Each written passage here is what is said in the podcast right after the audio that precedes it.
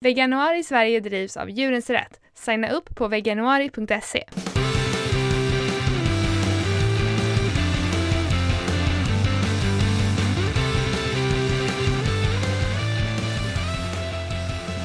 Hej, du lyssnar på Kvinnodjuren med mig Josefin. Och mig Lina. Varje dag i veganuari bjuder vi på tips för dig som vill testa att leva som vegan. Och nu har det ju gått lite över två veckor och du kanske har stött på en och annan person som har en åsikt om att du har gått och blivit vegan och som kanske har velat argumentera för varför det är så, ja, varför man ska fortsätta att äta kött. Och därför så tänkte vi idag gå igenom några av de vanligaste argumenten som folk kommer med varför man just ska äta kött och djur. Eh, och vi vill helt enkelt ge dig lite verktyg för hur du kan svara. Vill du, vill du köra igång? Mm, alltså den, den allra vanligaste tror jag är som jag har fått hört till mig, det är ju att man måste äta kött för att annars så får man näringsbrist eller annars så dör man.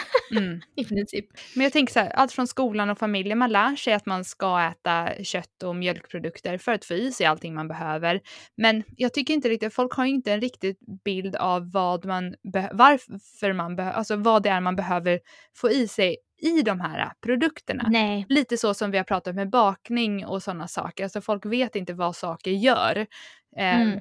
Alltså typ som man vet inte vad ägget gör i ett recept. Eh, men man vet att man måste ha i det och så tänk, ja, mm. är det svårt att byta ut det typ. Eh, och då så, man kan inte byta ut en köttbit mot en rotselleri liksom, det går ju inte. Men man måste ju veta vad är det kött och komjölksprodukter innehåller som jag behöver och veta att allting man behöver finns i växtvärlden. Mm.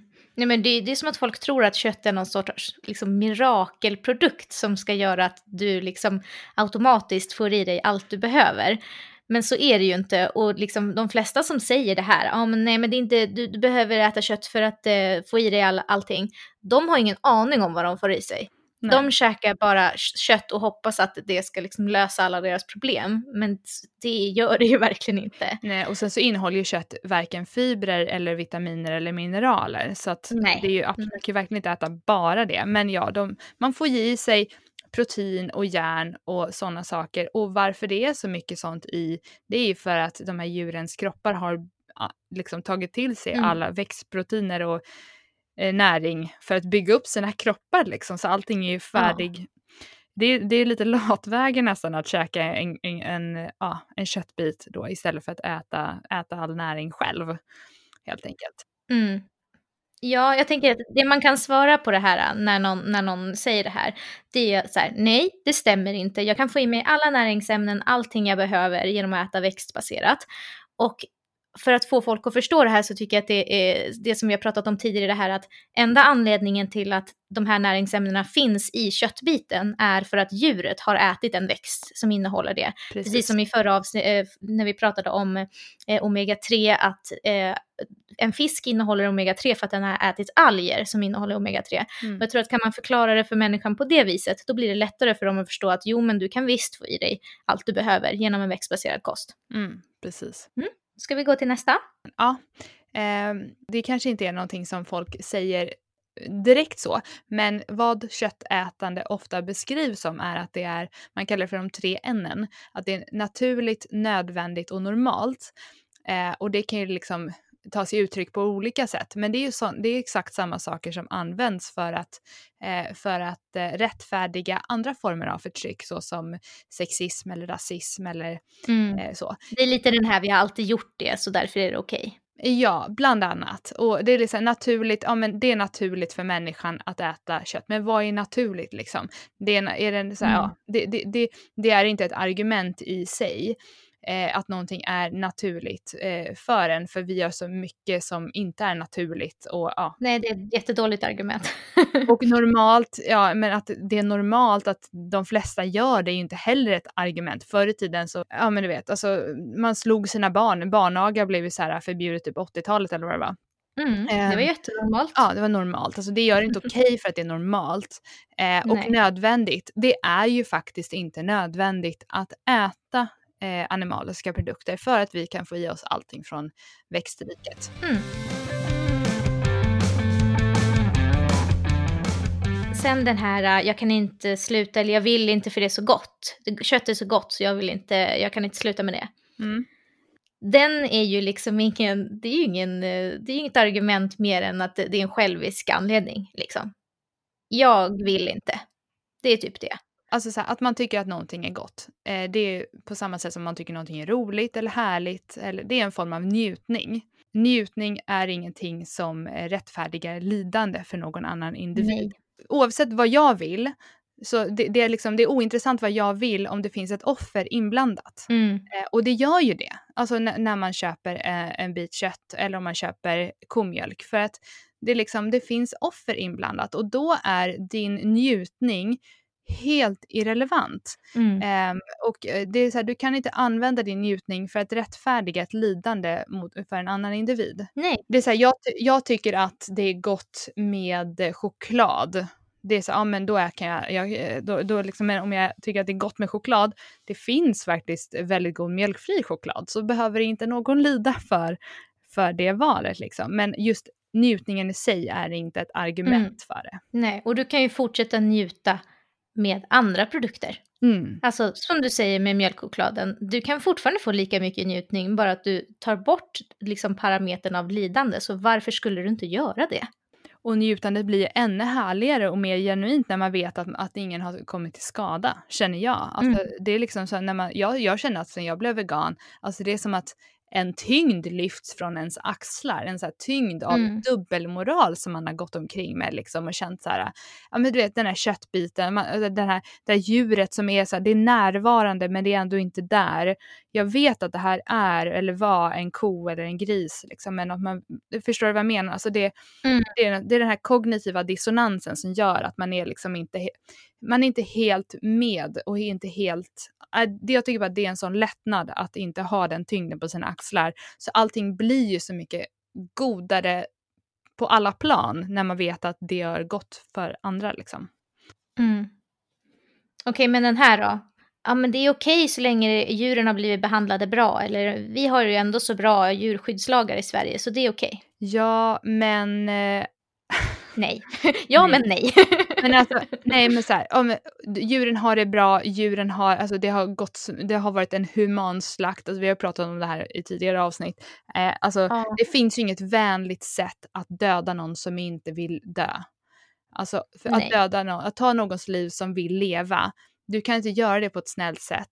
Alltså oavsett hur bra jag, liv jag än har haft det så vill jag inte att någon ska äta, döda mig och äta upp mig. nej. Jag hade velat fortsätta leva liksom och jag hade velat ha det bra. Och djuren har ju det ju inte så bra som vi gärna vill tro det. Nej, verkligen inte. Ni kan ju bara lyssna på våra tidigare avsnitt. Alla de som heter någonting med fabriken på slutet. Lyssna på dem så kan ni komma tillbaka och säga att de har det bra, för det stämmer inte. Nej, Eh, de har det varken bra eller, och det sköts inte heller de kontroller som ska se till att de har det bra. Så att det är liksom dubbeldåligt. mm, precis. Men sen för mig är det också jätteviktigt det här med, eh, det verkar så himla mycket fokus på djurvälfärd eller liksom att djuren som bara liksom automatiskt bara är där, att de ska ha det bra, de ska ha tillräckligt med strö, de ska bli klappade och det ska vara snällt och de ska dödas på det minst lidande sättet. Men för mig är liksom hela grejen att, men, att de är där från första början. Mm. Att vi har tagit makten över att okej, vi har bestämt att det här djuret ska födas nu. Vi har bestämt hur det ska bli till i liksom reproduktionen eh, och vi gör det manuellt på djuret så att det är alltså för att fortplanta det. Och vi bestämmer nu ska du finnas. Du ska bo eh, i den här laggården med alldeles för lite utrymme. Du ska eh, vara här. Vi bestämmer också när du ska dö och att, vad ditt syfte i livet är, vilket att bli, är att bli mat. Ehm, hela den grejen för mig är oetisk. För mig är det liksom nästan irrelevant om den får ekologiskt foder under tiden eller inte. Självklart så är det ju bra att de djur som lever här och nu har det så bra som möjligt liksom, när de lever. Men för mig är inte det grundproblemet. Grundproblemet är att vi bestämmer att vi ska ha makt över den här eh, djurets liv och den ska dö.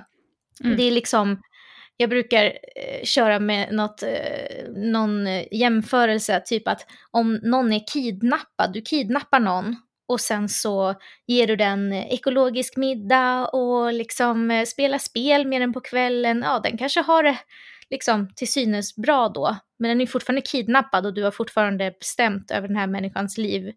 Mm. Det, varför, det är ju inte etiskt på något sätt då, Nej. trots att du, du kanske till och med har lurat dig själv att du älskar den här människan som du har kidnappat. Åh, nej, men jag har, sköter om den så bra. Mm. Nej, men det är ju skillnaden helt enkelt på djurrätt och djurvälfärd. Eh, mm. För det är det som man pratar om med djurvä djurvälfärd, att djuren ska ha det bra. Liksom. Men, men mm. djurrätt är att djuren ska ha, liksom, ha rätt till sina egna liv.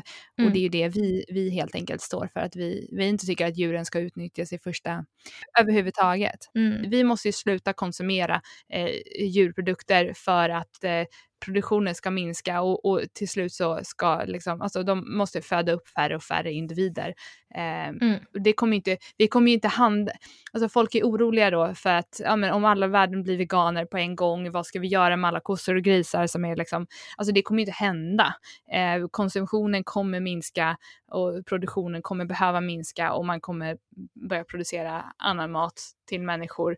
Eh, det, det, liksom, det kommer att gå successivt så vi kommer inte behöva oroa oss för alla de här miljontals eh, djuren som vi, vi, skulle potentiellt typ släppa ut i det fria. Det är liksom, mm, det är inget problem. Nu när vi har snackat om så här mycket kött så vore det väl bra att ta ett recept till dagens recept som är väldigt köttigt, eller hur? Mm. Mm, så jag har valt en svartpeppar och vitlökssalami som man kan göra själv. Det är många som tycker att det är lite svårt med vad man ska ha på mackan eller vad man ska äta till frukost. Och den här har jag gjort flera gånger och den är jätte, jättegod. Det är eh, gjort på seitan som vi har pratat lite grann om i tidigare avsnitt som är eh, glutenprotein. Mm. Och den tar lite tid att göra men den är inte svår att göra. Um, så att jag kan verkligen rekommendera den, det blir jätte, jättegott. Eh, och receptet kommer då från eh, Elias Lacan som kallar sig för Awesome Vegan Dad som vi pratade om i eh, det tidigare avsnittet där vi pratade om protein. Han är då mm. master på seitan. Han har ju mm. gjort jättemycket sådana recept då, så, och bland annat den här eh, vitlökssalamin. Och eftersom vi pratar just om köttkött, alltså han har gjort väldigt mycket Eh, han gillade kött väldigt mycket när han eh, åt det tidigare. Nu är han ju vegan och har, ja, han har väldigt mycket sådana bra recept om man, om man eftersöker just köttliknande maträtter. Mm, verkligen. Och vi länkar det här receptet som vanligt i avsnittsbeskrivningen och ni kan hitta det på Facebook och Instagram. Mm. Och imorgon handlar det om ost. Mm, hej då! Hej då!